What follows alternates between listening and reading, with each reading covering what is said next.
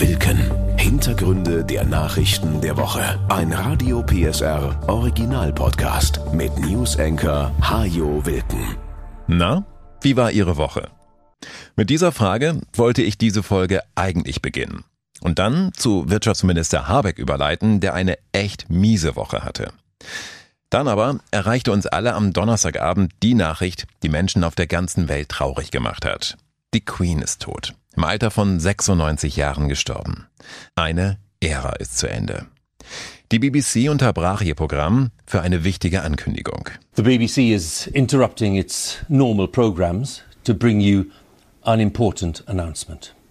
Buckingham Palace der Buckingham Palast hat den Tod von Queen Elizabeth II. bekannt gegeben, sagte Moderator Edwards. Die Königin ist friedlich eingeschlafen. Die BBC berichtet nun in einer Sondersendung über den Tod ihrer Majestät, der Königin.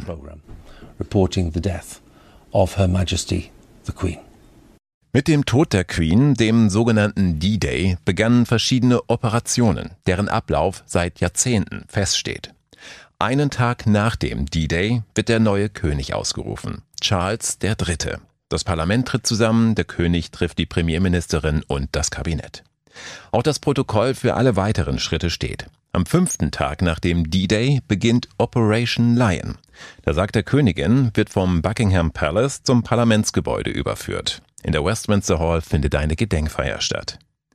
Im Palace of Westminster wird die Queen dann für drei Tage aufgebahrt. Die meiste Zeit wird der Sarg für die Öffentlichkeit zugänglich sein und Tausende werden Abschied nehmen.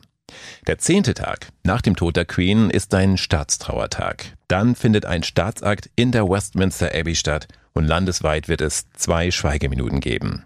Die Königin wird schließlich auf Schloss Windsor neben ihrem Vater beigesetzt. Einen Monat lang wird ihr Porträt mit einem schwarzen Band in allen Rathäusern des Königreichs hängen, bevor es dann durch ein Porträt des neuen Königs ersetzt wird, Charles III. Damit ändert sich nach 70 Jahren auch wieder der Text der britischen Nationalhymne. Aus God Save the Queen wird God Save the King.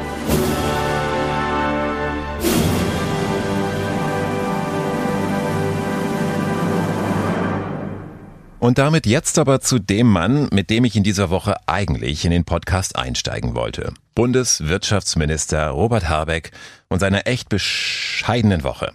Lassen wir die letzten Tage doch mal Revue passieren. Gasumlage, Atomkraftwerke, Talkshow-Auftritt, Alarmstufe Brot.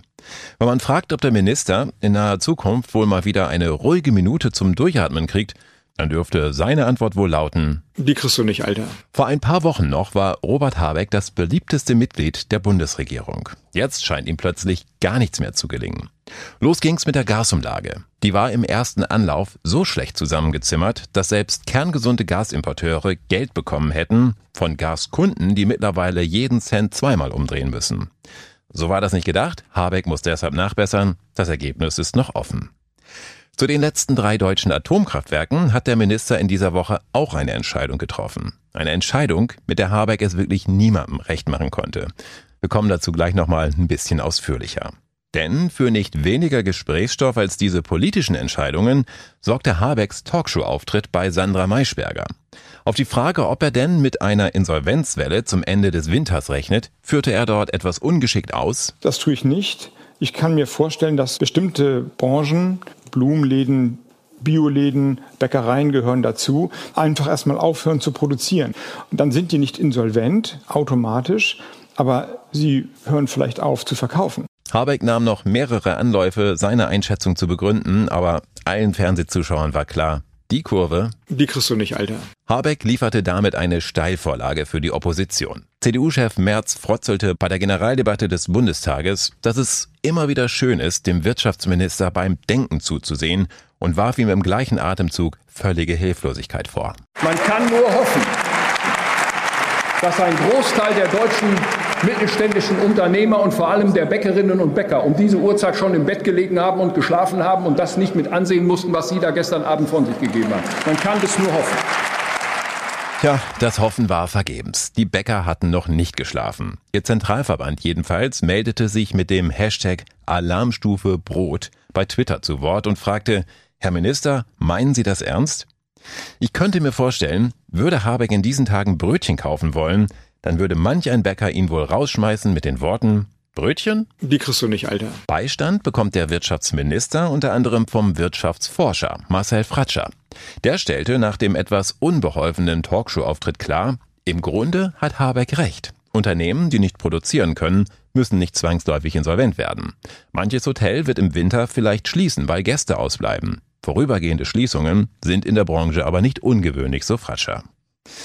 Habeck jedenfalls hätte sich den Shitstorm und die ganzen Diskussionen ersparen können, wenn er bei Maischberger klipp und klar erklärt hätte, warum er eben nicht mit einer Pleitewelle rechnet. Denn er will, diese Erklärung folgte dann einen Tag später im Bundestag, er will die Hilfen für Unternehmen deutlich erhöhen, damit sie besser durch die Krise kommen ähnlich wie schon in der Corona-Pandemie. Bis wir die Preise runterbekommen haben, werden wir den Unternehmen jede Hilfe zukommen lassen. Wir werden einen breiten Rettungsschirm aufspannen. Dieses Programm wird der deutschen Wirtschaft den Weg erleichtern bzw. dafür sorgen, dass wir ihn gehen können. Inwieweit der Rettungsschirm tatsächlich hilft, das muss sich noch zeigen. Von vielen Unternehmern hört man, wir brauchen keinen Rettungsschirm, sondern ein Rettungsboot, weil uns das Wasser längst bis zum Hals steht.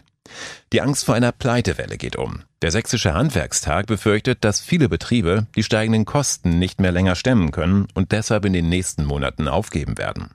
Das hängt auch, aber nicht nur mit den hohen Energiepreisen zusammen, heißt es. Denn auch höhere Zinsen für Kredite und der Mindestlohn, der ab Oktober bei 12 Euro liegt, treiben die Kosten der Handwerker in die Höhe.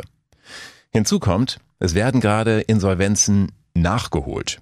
Klingt doof, heißt aber konkret, Betriebe, die mit staatlicher Hilfe noch ganz gut durch die Corona-Krise gekommen sind, die müssen nun feststellen, dass die Geschäfte nicht wieder so angelaufen sind wie früher und geben deshalb auf.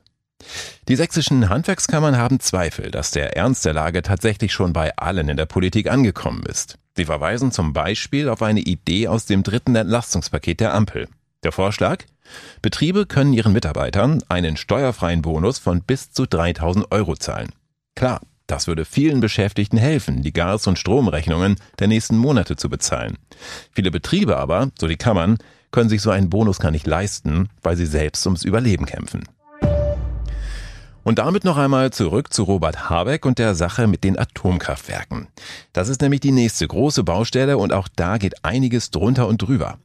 Drei Meiler sind in Deutschland noch am Netz, ihre Tage sind eigentlich gezählt. Ende des Jahres sollten sie ihren Betrieb einstellen. So war das schon lange geplant. Dann aber kam die Energiekrise und die stellt auch diese Pläne auf den Kopf. Die Stromnetzbetreiber haben nämlich einen Stresstest gemacht und der hat ergeben, dass Strom im Winter vorübergehend knapp werden könnte, wenn es ganz dumm kommt. Wenn also die Sonne nicht scheint, kein Wind weht und die französischen Atomkraftwerke weiterhin ausfallen. Habeck hatte daraufhin angekündigt, zwei dieser Atomkraftwerke, beide in Süddeutschland, wo es nicht so viele Windräder gibt wie im Norden, noch bis Mitte April des nächsten Jahres als Reserve bereitzuhalten. Soweit so, naja, gut kann man eigentlich nicht sagen, denn mit dieser Entscheidung konnte es Habeck nun wirklich niemandem recht machen. Die einen sind sauer, weil ausgerechnet ein grüner Minister den Atomausstieg verschieben will, die anderen, weil sie es für unverantwortlich halten, jetzt überhaupt auf Atomkraft zu verzichten.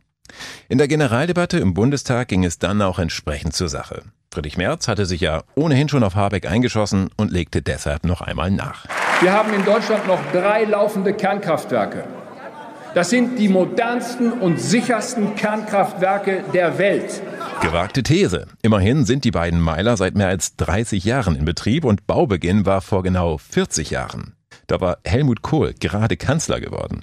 Also es würde mich wundern, wenn es inzwischen in anderen Ländern wirklich keine moderneren Kraftwerke geben sollte. Der Kanzler 2022, der wunderte sich jedenfalls auch, ja mehr noch, Olaf Scholz, den sonst ja eigentlich nichts aus der Ruhe bringen kann, der geriet nach der Märzrede mal so richtig in Rage. Sie waren unfähig, den Ausbau der erneuerbaren Energien herbeizuführen. Sie haben Abwehrkämpfe geführt gegen jede einzelne Windkraftanlage. Und jeder Abwehrkampf der letzten Jahre schadet unserem Land noch heute. Das waren Sie. Das Problem mit den letzten deutschen Atomkraftwerken jedenfalls ist, man kann sie gar nicht als Notfallreserve vorhalten. Dafür sind die Brennstäbe einfach schon zu weit runter sagt Preußen Elektra, einer der Betreiber. Und überhaupt lassen sich Atomkraftwerke nicht einfach so nach Belieben hoch und runter fahren, wie man sie gerade braucht. So etwas dauert immer eine knappe Woche. Das aber ist ja auch gar nicht geplant, so Robert Habeck. Wie ja mehrfach erläutert, geht es bei der Einsatzreserve nicht darum, die Atomkraftwerke hoch und runter und hoch und runter zu fahren, sondern zu entscheiden, wie sich die konkrete Versorgungssituation entwickelt und dann einmal zu entscheiden, ob man die Kraftwerke braucht oder nicht. Mit anderen Worten, die Atomkraftwerke Isar 2 und Neckar-Westheim 2 werden einsatzbereit gehalten. Kühlkreisläufe werden nicht unterbrochen, auch das Personal bleibt an Bord, Beide Meiler werden aber keinen Strom mehr produzieren, bis sie Mitte April des nächsten Jahres endgültig vom Netz gehen. Nur wenn sich abzeichnen sollte, dass zum Beispiel die französischen Atomkraftwerke noch länger ausfallen oder auch die Kohlekraftwerke in Deutschland Lücken nicht schließen können, dann werden die beiden Meiler einmal wieder angefahren oder Ende des Jahres gar nicht erst runtergefahren, um weiter Strom zu produzieren. Ebenfalls bis maximal Mitte April des nächsten Jahres. Spätestens dann soll das letzte deutsche Atomkraftwerk endgültig vom Netz gehen. Eine Option auf eine weitere Verlängerung? Die kriegst du nicht, Alter. Die Strom- und Gaspreise, das ist sicher, werden nicht ewig so hoch bleiben, wie sie aktuell sind. Derzeit aber machen sie einfach vielen Menschen zu schaffen und das sorgt natürlich auch für Unmut, der auf die Straße getragen wird. In Leipzig haben Anfang der Woche mehrere tausend Menschen gegen die Sozial- und Energiepolitik der Bundesregierung demonstriert. Die Linkspartei hatte am Montag zum heißen Herbst gegen soziale Kälte aufgerufen. Ausgerechnet am Montag, sagen Kritiker. Denn montags waren schon in den letzten Wochen der DDR Zehntausende Menschen auf die Straßen gegangen, was schließlich zum Sturz der SED führte, also der Vorgängerpartei der Linken. Ausgerechnet am Montag sagen andere Kritiker, denn montags gehen in Sachsen schon seit Jahren regelmäßig rechte Kräfte auf die Straßen. Geschickt nehmen sie immer wieder die Ängste und Sorgen vieler Menschen zum Anlass, um Stimmung gegen Regierungen zu machen und unverhohlen auch ihren Sturz zu fordern. So standen am Montag also zwei Lager auf dem Leipziger Augustusplatz, wie sie unterschiedlicher kaum sein können und die doch zum Teil sehr ähnliche Forderungen haben. Bezahlbare Energie zum Beispiel. Neben der Linkspartei hatten auch die Freien Sachsen, die der Verfassungsschutz als rechtsextremistisch einstuft, kräftig für den Protest in Leipzig getrommelt. Dabei versuchte die Partei, den Eindruck zu erwecken, man würde jetzt von links bis ganz rechts gemeinsam gegen die Bundesregierung protestieren. Gemeinsam fordern wir die Öffnung von Nord Stream 2. Gemeinsam fordern wir den Rücktritt der Lügenregierung in Berlin. Ach ja, die Öffnung von Nord Stream 2. Hört man immer wieder auf diesen Demos. Und man fragt sich, wie macht man einem erwachsenen Mann, der sich berufen fühlt, auf einer Kundgebung vor einigen hundert Menschen eine Rede zu halten, wie macht man auch dem begreiflich, was eigentlich jeder Zweijährige auf Anhieb versteht, wenn der sich nur mal kurz mit einer Murmelbahn beschäftigt. Der weiß nämlich, man muss die Murmel oben reintun, damit sie unten wieder rauskommt. Bei einer Gaspipeline oder wahlweise einem Gartenschlauch oder dem Zapfhahn in der Stammkneipe ist das ganz genauso. Auf der einen Seite kommt nur etwas heraus, wenn man auf der anderen etwas hineinsteckt. Und wenn Putin sagt, ich tue auf meiner Seite aber nichts rein, dann wird bei uns auch nichts rauskommen. Das ist ja eigentlich nicht so schwer zu verstehen, oder? Kann man sich auch einfach mal bei Nord Stream 1 angucken. Da läuft das nämlich gerade genau so. Putin pumpt kein Gas rein, bei uns kommt deshalb nichts raus. Fertig. Trotzdem wird auf diesen Demos wieder und wieder behauptet, wir müssten hier nur den Gashahn aufdrehen. Und dann geht das Geheule los über die Regierung, die das alles zu verantworten hätte, wie bei einem Zweijährigen, dem man die Murmel weggenommen hat. Mit dem Unterschied, der kapiert wenigstens das Prinzip, dass eine Murmelbahn ohne Murmel genauso sinnlos ist wie eine Gaspipeline ohne Gas. Mann, Mann, Mann. Aber zurück zu den Protesten am Montagabend in Leipzig. Da gab es nämlich keinen Schulterschluss von rechts bis links. Tatsächlich waren mehrere Versammlungen angemeldet und die Linkspartei war sichtlich bemüht, sich klar von Neonazis abzugrenzen. Parteichef Martin Schirdewan. Hier ist kein Platz für rassistische, rechte, antidemokratische Propaganda. Die rechten Spinner können in ihren Keller gehen und dort ihren Führerkult auslegen. Doch die Straßen gehören dem berechtigten Protest gegen die unsoziale Politik der Ampel. Schirdewan stellte außerdem klar, er will sich den Protest nicht nehmen lassen. Nicht montags und auch an keinem anderen Tag. Und vor allem wird er den Protest und die Straße nicht allein den Extremisten überlassen. Insofern kann der heiße Herbst der Linken ja vielleicht sogar eine Chance sein. Immerhin kann nun jeder, der demonstrieren will, noch einmal in sich gehen und überprüfen, mit wem er da eigentlich auf die Straße geht. Das beliebte Argument, ich kann ja nichts dafür, dass auf meiner Demo auch ein paar Nazis mitlaufen, Das zählt spätestens seit dem vergangenen Montag nicht mehr. Jeder hat jetzt die Wahl, ob er für seine Anliegen führenden Köpfen der Neonazi-Szene hinterherläuft, wie in Leipzig geschehen, oder sich eher anderen Protesten anschließt. Da mag die Linkspartei sicher auch nicht für jeden die erste Wahl sein, aber wer weiß, vielleicht rufen ja bald auch die Gewerkschaften zum heißen Herbst auf oder von mir aus auch die Mittelstandsunion oder der Papst. Oder, und auch das ist natürlich sehr gut möglich, der heiße Herbst fällt wieder einmal aus. Das wäre nicht das erste Mal. Ich kann mich an einige Jahre erinnern, in denen auch schon mal diese, mal jene einen heißen Herbst vorhergesagt haben und meistens wurde es dann doch ein schöner Altweibersommer. Deswegen zählen jetzt die Taten der Bundesregierung. Das dritte Entlastungspaket darf nicht nur angekündigt und dann wieder zerpflückt werden, sondern es muss gezielt und schnell denen helfen, die wirklich Unterstützung brauchen, weil sie nicht den heißen Herbst fürchten, sondern einen kalten und teuren Winter. So, ein paar Minuten haben wir noch. Wie wär's da schnell noch mit ein paar guten Nachrichten? Die kriegst du nicht, Alter. Oh doch, denn auch davon gab es einige in dieser Woche. Die erste, Sachsen will Zukunftszentrum werden. Leipzig und Plauen haben in dieser Woche eine Bewerbung vorgestellt, mit der sie das Zukunftszentrum Deutsche Einheit nach Sachsen holen wollen.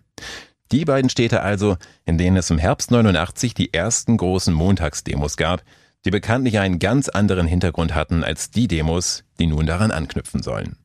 In dem Zentrum soll künftig über die Wendezeit informiert und auch dazu geforscht werden, welche Erfahrungen die Menschen im Osten mit den Veränderungen danach gemacht haben. Ministerpräsident Kretschmer. Sachsen ist das Land der friedlichen Revolution. Auch in 30, 40, 50 Jahren müssen die Menschen noch wissen, es hat hier begonnen und das darf nicht in Vergessenheit geraten. Schon in den nächsten Wochen fährt ein sogenannter Zukunftszug durch Sachsen, um Kultur- und Wissenschaftsangebote in ländliche Regionen zu bringen. Und dieser Zug soll künftig in ganz Deutschland unterwegs sein.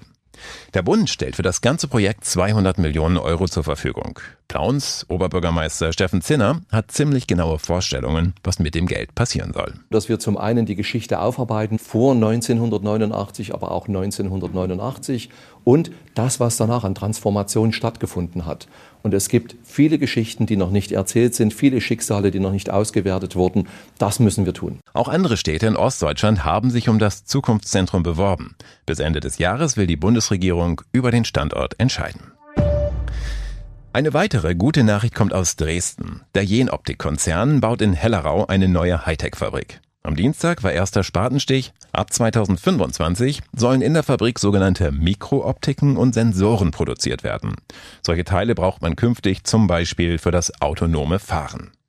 Dresden bekommt damit noch mehr Bedeutung als wichtiger Standort für die Halbleiterindustrie. Jenoptik produziert schon seit 15 Jahren in Dresden, investiert nun noch einmal 70 Millionen Euro und verdoppelt die Zahl seiner Mitarbeiter mit der neuen Fabrik von 60 auf etwa 120. Jenoptik-Vorstand Stefan Träger wurde beim ersten Spatenstich übrigens gefragt, was man braucht, um in Krisenzeiten wie diesen ein solches Projekt umzusetzen. Immerhin die größte Investition der Firmengeschichte. Seine Antwort war Mut und Zuversicht. Das ist für uns alle wichtig, so Träger, denn es gibt keinen Grund zum Pessimismus. Ist doch schön, auch sowas mal zu hören.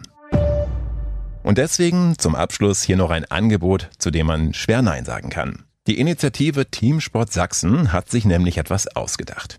Teamsport Sachsen, das sind Sportvereine aus allen Ecken des Freistaats, die sich schon in der Corona-Pandemie zusammengetan haben, um Dinge gemeinsam voranzubringen. Und die verkaufen jetzt eine besondere Ticketbox für ihre Fans. Für 99 Euro bekommt man 25 Tickets. Man kann sich also von jedem der beteiligten Vereine ein Heimspiel angucken. RB Leipzig ist dabei, Dynamo Dresden, der FSV Zwickau, Erzgebirge Aue und einige andere Fußballvereine. Aber auch die Handballer vom SCDHFK Leipzig, die Handballerinnen vom BSV Sachsen-Zwickau, die Niners Chemnitz, die Dresden Monarchs, die Eispiraten Grimmitschau und viele, viele mehr. 25 Tickets für 99 Euro. Da kostet das Ticket fast weniger als das Bier in der Pause. Und wenn wir zur Anreise jetzt noch die 9-Euro-Tickets hätten. Die kriegst du nicht, Alter. Ach, ich weiß, man kann eben nicht alles haben. Aber vielleicht gibt es ja auch in diesem Punkt schon im Podcast der nächsten Woche ein paar gute Nachrichten. Das war Wilken. Hintergründe der Nachrichten der Woche mit Newsenker Hajo Wilken. Dieser Radio PSR Original Podcast ist eine Produktion von Regiocast, deutsches Radiounternehmen.